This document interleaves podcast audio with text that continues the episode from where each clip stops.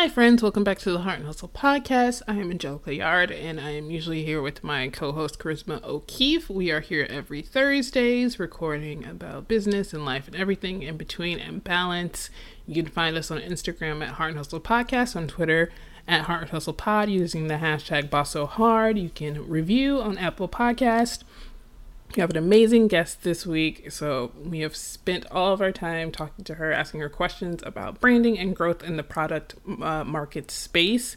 So, feel free to listen to that. The reason why you guys aren't getting the normal intro is that we had audio issue issues with our intro and it was all about pumpkin spice latte. So, it's probably for the best. I will take it as a sign. As you know, I'm anti PSL during the summer. So, I'm going to take this as a sign and let you guys listen to the episode as is. And if you have any questions, feel free to hit us up on social or send us an email at heartandhustlepodcast at gmail.com. And we'll see you guys next week.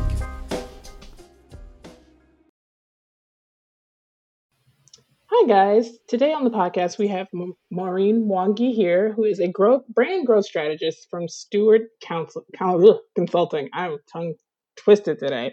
Maureen, thank you so much for being here today. And for our listeners who don't who aren't familiar with you and your work, please let us know a little bit about you and what you do and your brand. Awesome. Thank you so much for having me. Um, like you introduced me, my name is Maureen Mwangi, and I am the brand growth strategist behind some of the most beloved American brands such as L'Oreal, Chobani, Dove, and Lay's. But right now, I pivoted to start a consulting agency that primarily focuses on teaching product based entrepreneurs the sales and marketing strategies they need in order to scale their beloved product brands into household names. I love that. So you work with so many amazing brands, which like I was blown away when I, I first like didn't even like read about the brands that you worked with. I just read about like what you do, and I was like that in itself was impressive. But then to read that you're doing it for these brands that really are like industry makers and shakers is like just you're in a whole another ball game and i love to see it. Um, i think that a lot of people when they start out with a business like they have an idea they have you know a product or maybe a service that they're really great at and they don't really think about marketing right? They're like okay i need to learn how to legally open a business. Am i going to have an llc like they're really focused on those components of it and I feel like they get kind of overwhelmed with all that and then don't even think about the fact that, well, now that you have, you know, this product here or whatever, now people need to actually buy it. And it's not just going to be your friends and family and that sort of thing. Like you're going to want to be able to market to a larger group of people. So I think a lot of people make a lot of mistakes when it comes to the beginning of their journey uh, when they're getting into marketing. Um, a lot of people don't even write a marketing plan out. They make a business plan and just kind of forget that section. So, what are the top three marketing mistakes that you continually see brands make most often? And the first one that I'm going to talk about is not vision casting. Like you mentioned, a lot of people just have an idea, just register their business as an LLC, and they think that they have a business but they don't sit down to ask themselves what's the vision of my business? Where do i want to take it? Who do i want to attract? And what's the, the, the mission and the purpose behind it? Because oftentimes you have to understand that branding is why people buy you marketing is how people find you without a very defined brand, without a very defined purpose, without a very uh, defined mission, you will struggle to create a marketing strategy that's very magnetic and a marketing strategy that la- lasts a lifetime. So, number one, vision casting. The second thing is not defining um, their brand. You know, um, and oftentimes in the in this small uh, medium sized space branding is not really talked about. A lot of people talk about branding from the logo design packaging stamp from but they really don't talk about the deeper why who is buying what's the emotional connection between your product and the customer why should they buy you? Because ultimately good marketing stems from a very good brand identity and a very good brand positioning.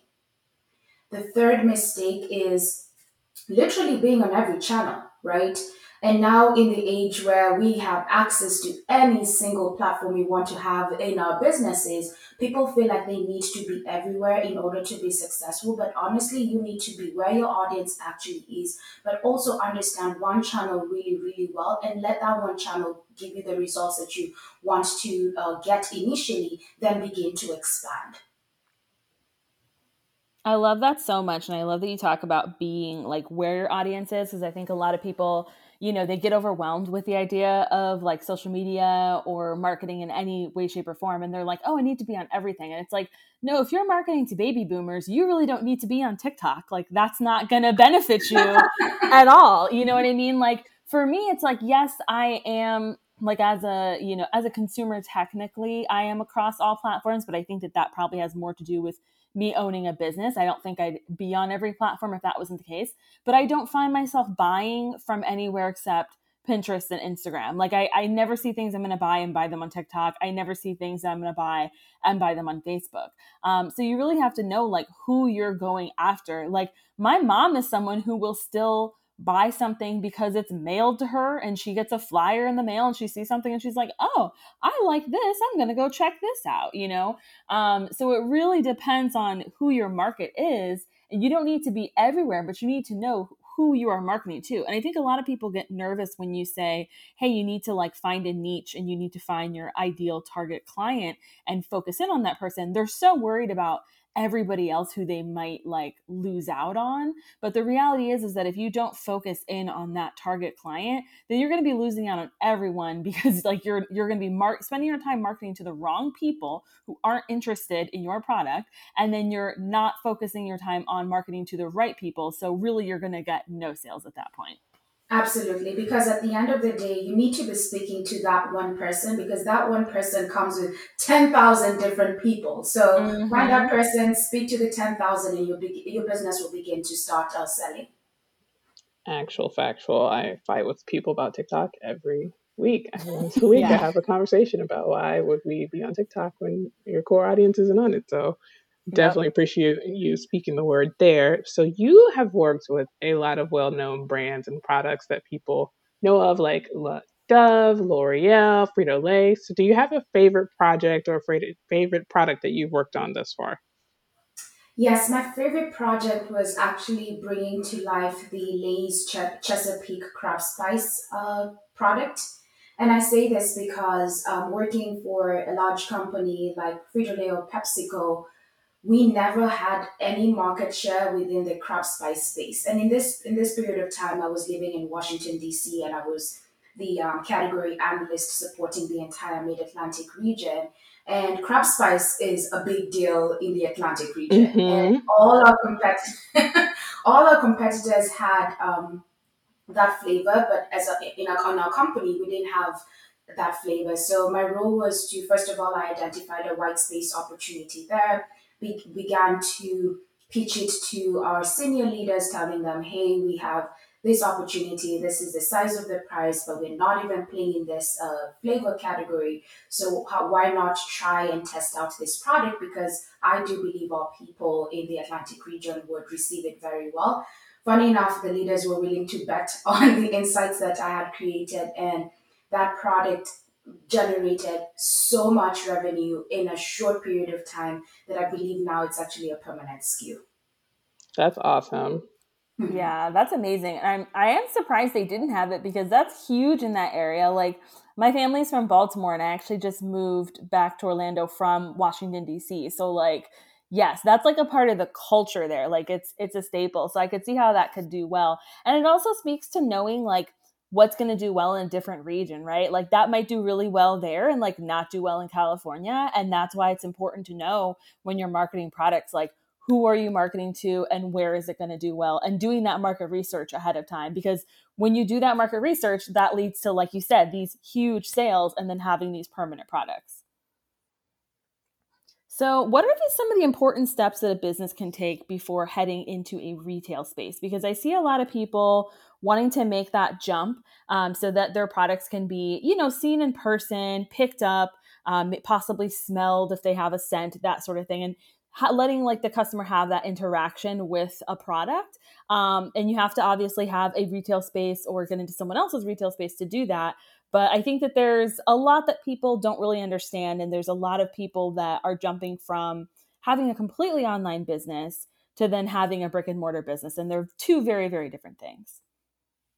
So, when it comes to retail, the first thing that I usually talk about is having a well articulated brand position and unique advantage because most of my people usually come and tell me that they want to get into Ulta, they want to get into Target or Sephora, but you have to understand that there's so many brands within this retail space. So how can you pitch to a buyer in such a way that he's convinced that your product is the best thing amongst all the other competing products. So really identifying your brand position, what's your unique advantage, and what is it that people like about your product outside of the functional um, components. Because people talk about sustainability, packaging, clean ingredients, but everybody else can say that, but what makes your product unique? The second thing is pricing, right? Ensuring that first of all, you have the correct pricing uh, strategy in your business, you have the correct margins, because when it comes to retail, you have to be able to support and fund the quantities that they're going to ask of you, but also you have to understand that when a retailer buys from you, they don't pay you immediately. Most of them usually pay you within 30 to 120 days. So you have to you have to have the profits, you have to have the capacity in your business financially in order to um, meet these demands. And then this brings me to capability. Can you can you deal with the large volumes? Can you can your business handle addition, additional team members or staff members in order to manage that channel? Right. It's one thing to have a desire, but it's another thing to fulfill that desire of being in retail, but actually stay on the shelves of retail. People don't think about all of the things that are required to go into doing, you know, just creating a product, creating a brand, just being receptive to learning and doing what the work that needs to be done. And so you laying all this out, I hope everybody has a notebook and is taking notes because these are gems that people pay thousands of dollars for consultants to come in and give them this information. So thank you for coming on and giving this yes. to us and our team and our listeners. Um, but yeah, what are three things that every brand should do to be successful? Whew, wow. What are three things every brand should do? No big deal. Successful? Small question. first, first of all, um, be the voice of your customer. Because as small business owners, we are so concerned about whether people will like our products, whether people will, uh, what people will think about me. And when you operate from that standpoint, you're actually forgetting the person that you're serving. One thing that big brands do very, very well is they are the voice of their customer. They always do everything uh, around their customer. So it's never about the brand name or the brand equity, but it's more about who is that one person who's going to buy our product and they create marketing collateral, they create promos are centered around that person. That's number one. The second thing is humanizing your brand. And what do I mean? Like literally personifying your brand to feel like a person. As we're recording this podcast, we're coming into an era where everybody wants automation. Everybody's using bots. Everybody's using some sort of technology to deliver their products or their services, but then they forget the importance or, or what also the the value of personal connection right when it comes to our marketing people are just focusing so much on the product but they're not even putting themselves at the center stage of their brand, their business, because that's what people will be connected with. And brands do that. The thing is, is you're, you're not going to see the CEO of a big brand running an ad or being on their digital platform. But what those brands do, what we used to do is we, we had a marketing budget where we could pay models, we could pay influencers. Those are the people we're using as human beings. So we're humanizing our brand. And then the third thing is, the third thing I would say is making sure that you focus a lot on the emotional connection that your brand is seeking to evoke. Let's say you're selling a candle. Why should somebody buy that candle outside of it being soy or clean or easy to burn? Why should somebody buy that candle? And if you can't do this exercise, just list down three adjectives that um, would match with your product and begin to share that because people buy based on emotion. And if they don't feel that emotion from a product or a service, they're actually not going to buy.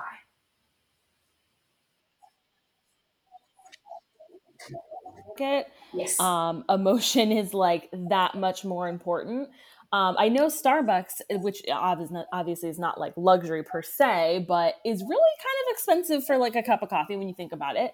And yes. it's definitely not something you need, right? So it's luxury in that sense. And they have their campaign that's like um, that first sip. And mm-hmm. so it's like that first sip feeling when you're just like having a bad day or like you need to get your day started or whatever it is. And just that moment which really what it is is probably like all the sugar hitting your bloodstream, right? That's probably what that first sip actually is.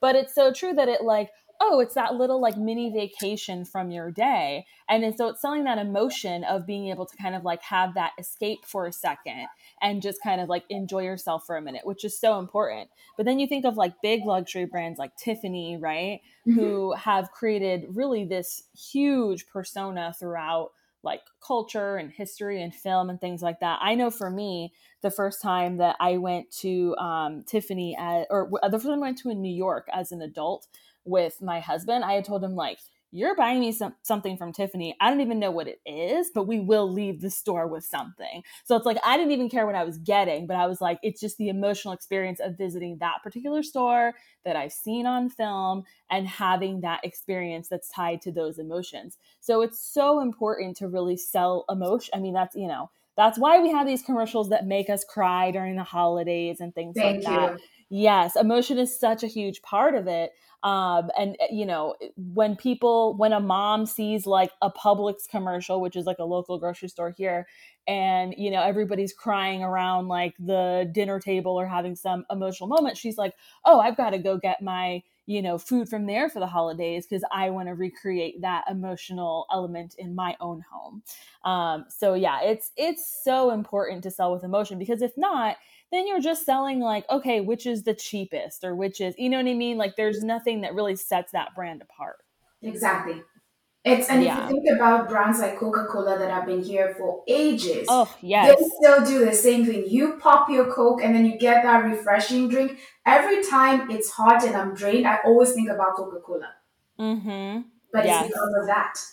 Yeah, and they've had their their classic Christmas commercials and stuff too throughout the year. So it's just mm-hmm. something that like when I see a for me when I see like a Coca-Cola bottle that's like the glass bottles that you know you don't see as often now. When I see those, I think of Christmas because I think of like the Santa that used to drink them when on commercials when I was little. So yeah, it's like it's been a brand for over a hundred years, mm-hmm. and they have such strong um, I actually use Coca Cola when I'm talking to clients a lot because I, I say, think about the Coca Cola logo. And mm-hmm. even if you think about it through the decades, it hasn't changed that no. much. It's been modernized, mm-hmm. but we know what that brand feels like and we know what that visual identity looks like. Even, you know, if you've been looking at it, in my case, for 34 years. Um, but for, you know, my grandfather, you know, had been looking at Coke. He's, he's, passed away now, but you know, he was 87 and, and Coke existed his entire life. Um, and so, yeah, that branding has been consistent and just has been like modernized and updated throughout the ages. Um, so, so it was a clear and consistent brand and you knew what that feeling was going to be. And they just kind of kept delivering uh, because to that same that same message, but just kind of updated throughout the years, which is really smart.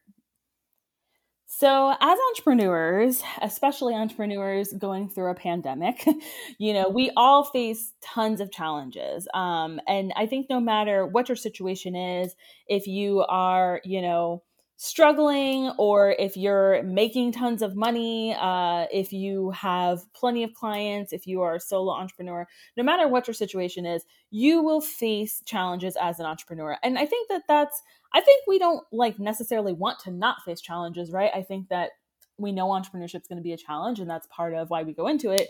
But it's good to kind of have an idea of like some of the things you might face ahead of time and some ways to uh, go about solving those challenges. So, what have you found have been the biggest challenges that you have faced so far as an entrepreneur? For me, the first one I would talk about is um, cash flow. And cash flow for me has been big because my business uh, is in a growth stage. And every time you're in a growth stage, you're investing every single dollar that is coming in. So being in a situation where you have extra cash in your business is something that I haven't had a chance to experience.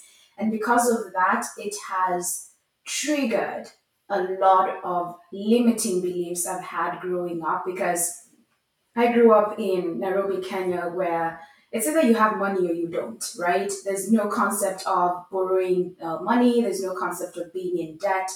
And I really had to understand that that limiting belief was only going to take me so far as, a, as an entrepreneur. And one thing that my mentor taught me is that in order for you to create a breakthrough in your business or to have a radical change, you have to break a rule that's been holding you back. And my biggest rule was a rule around money, safety, certainty, and security, and all those other things I've had to address um, being an entrepreneur, especially during the pandemic.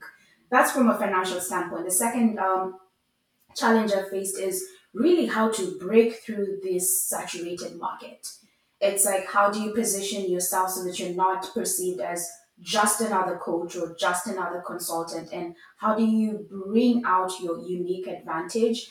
And I've really had to sit down with myself and I finally understood what I needed to do. And it's just being vulnerable because one thing I learned is be, people connect to their vulnerability and then buy the credibility. But oftentimes we think that people will lead, people will want credibility first and then vulnerability, but that's not what the market is looking for right now because people feel like they're being scammed. Mm-hmm. Yes. Yeah, that's kind of like the uh the catch 22 to having a, a like social media where everyone can kind of start and have a platform it's like it's great but at the same time yeah people are really looking for credibility because anybody can just jump up and say hey i'm so great and i made a million dollars and you know this and that and it's really kind of hard to know uh, for people to know where to invest their money basically yeah mm-hmm.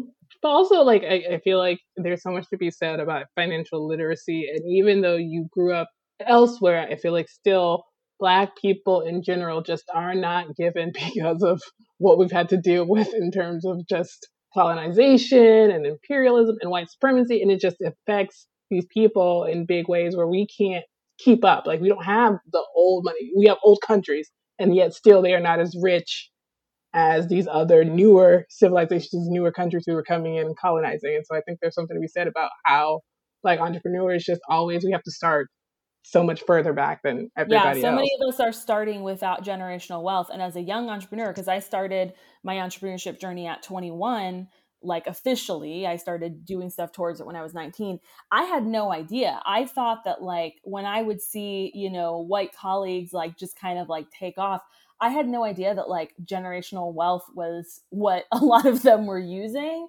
and then later on they'd be like yeah like you know my dad gave me like 10 grand or 20 grand or even five grand to like start things off. And I'm like, what? Like, I sold my car to buy my first camera and just didn't drive because I wanted to buy a camera and start my business because that was the only option I had. So it's just very interesting to see the differences um, in you know kind of like what people are taught financially what limitations are are put on them and i know there's a, like definitely this big effort to kind of like retrain yourself as an adult with how you think about finances and i think that's so important. But i think that's um, the people who do that actually really want to understand that concept. A lot of us just want to be in our safety and security cushioned up. So that's one thing that i've noticed that actually breaks my heart. I was like i wish people understood the benefit of literally managing your money and also thinking like an investor So, for those people who are interested in getting involved in the product market, our young entrepreneurs who are listening, excited, have heard what you said, want to get on, they want to find their, you know, seasoning that's going to change the market. What advice do you have for them who are interested in breaking into that market? First, this this one is a very personal one, and I say it because a lot of people always expect me to lead with strategy, but I really want to lead with a mindset. It's I really want everybody to rely on their self confidence, the ability that they can do it rather than their confidence. And I say this because as budding entrepreneurs, we expect that it's going to get to a certain point or a certain day to be confident. And once I'm confident, I can do something. But you have to understand that right now, your brain has no frame of reference on what it means to be a product based entrepreneur, what it means to create a luxury brand. So, because it doesn't have any frame of reference, it's going to give you all the excuses as to why you shouldn't do it. And the only way for you to get away from that pattern is to really rely on the belief that you can do it and not your ability. Because when you rely on your ability, you're going to get into seasons where you want to be perfect, you're doing a lot of research, you're attending all the free webinars and courses. But when you're constantly in that cycle, you're not making any progress. What you need to do is literally just start. I love that advice. like, I think that I have given that a million times. I always say that um, what is it like done is better than perfect mm-hmm. right like you can always perfect it later but you need to start you need to get it done you need to get it out there you need to take the jump i think that that's hard for a lot of people to do in the beginning but you're 100% mm-hmm. right like you need to just start so i love that advice so much and i'm hoping to see like i feel like you know we've seen some growth in in the product market we've seen like some young creators especially like young black creatives come out with some really cool products and so I'm loving seeing that, and I hope we see more of that go, you know, coming forward in 2022 and beyond. Um, but yeah, so we have less than what we have about four months left of 2021. Please stop. Um, it's it's really going by fast. Um, but you're still moving and shaking and getting things done this year, which I love to see it. So, what do you have um, on your plate that you're looking forward to for the rest of 2021? And where can our listeners find you on the internet and kind of follow along with your journey and see what you're up to in your career? First of all, I'm looking forward to having a break. I hear that. I haven't traveled, um, haven't traveled to see my family in over two years, so I'm really looking forward to having a break in December and getting my wedding planning started. I'm also looking forward to seeing the transformation that my clients will have now that most of them are finishing their first year in the incubator program. We have a few who are getting into retail, so I want to see the results um, for that. But also, I want to see myself lose the last 10 pounds. the COVID weight has taken forever to get uh, to get over it, but I'm back to the last 10 pounds. And this is more of a mental game because I'm challenging myself to be disciplined and see the results afterwards. And um, lastly, where can people find me? They can find me on Instagram at Maureen Mwangi, M W A N G I official, or they can find me in my Facebook group called Product Entrepreneurs Who Scale. Awesome. That sounds so amazing. And I'm excited that people can, especially with Facebook group, I think there's so much more opportunity to kind of get in more personally with your group, your community. You know what I mean? So thank you so much for and sharing all of this. Like personal uh, questions, that. which is great. Yeah. So please go follow her, go on Facebook, ask those personal questions that you have about your business so that you can scale up because you know we don't bring um, like coaches or strategists on this podcast very often. When we do, we make sure that we vet them, we make sure that they're the best of the best. So this is someone who uh, we completely trust, and we definitely think that you would benefit from joining her community and following along. So, thank you so much, Maureen, for being on with us today and just shedding so much knowledge and, you know, just dropping so much free information for our listeners. We really, really appreciate it. Thank you so much for having me.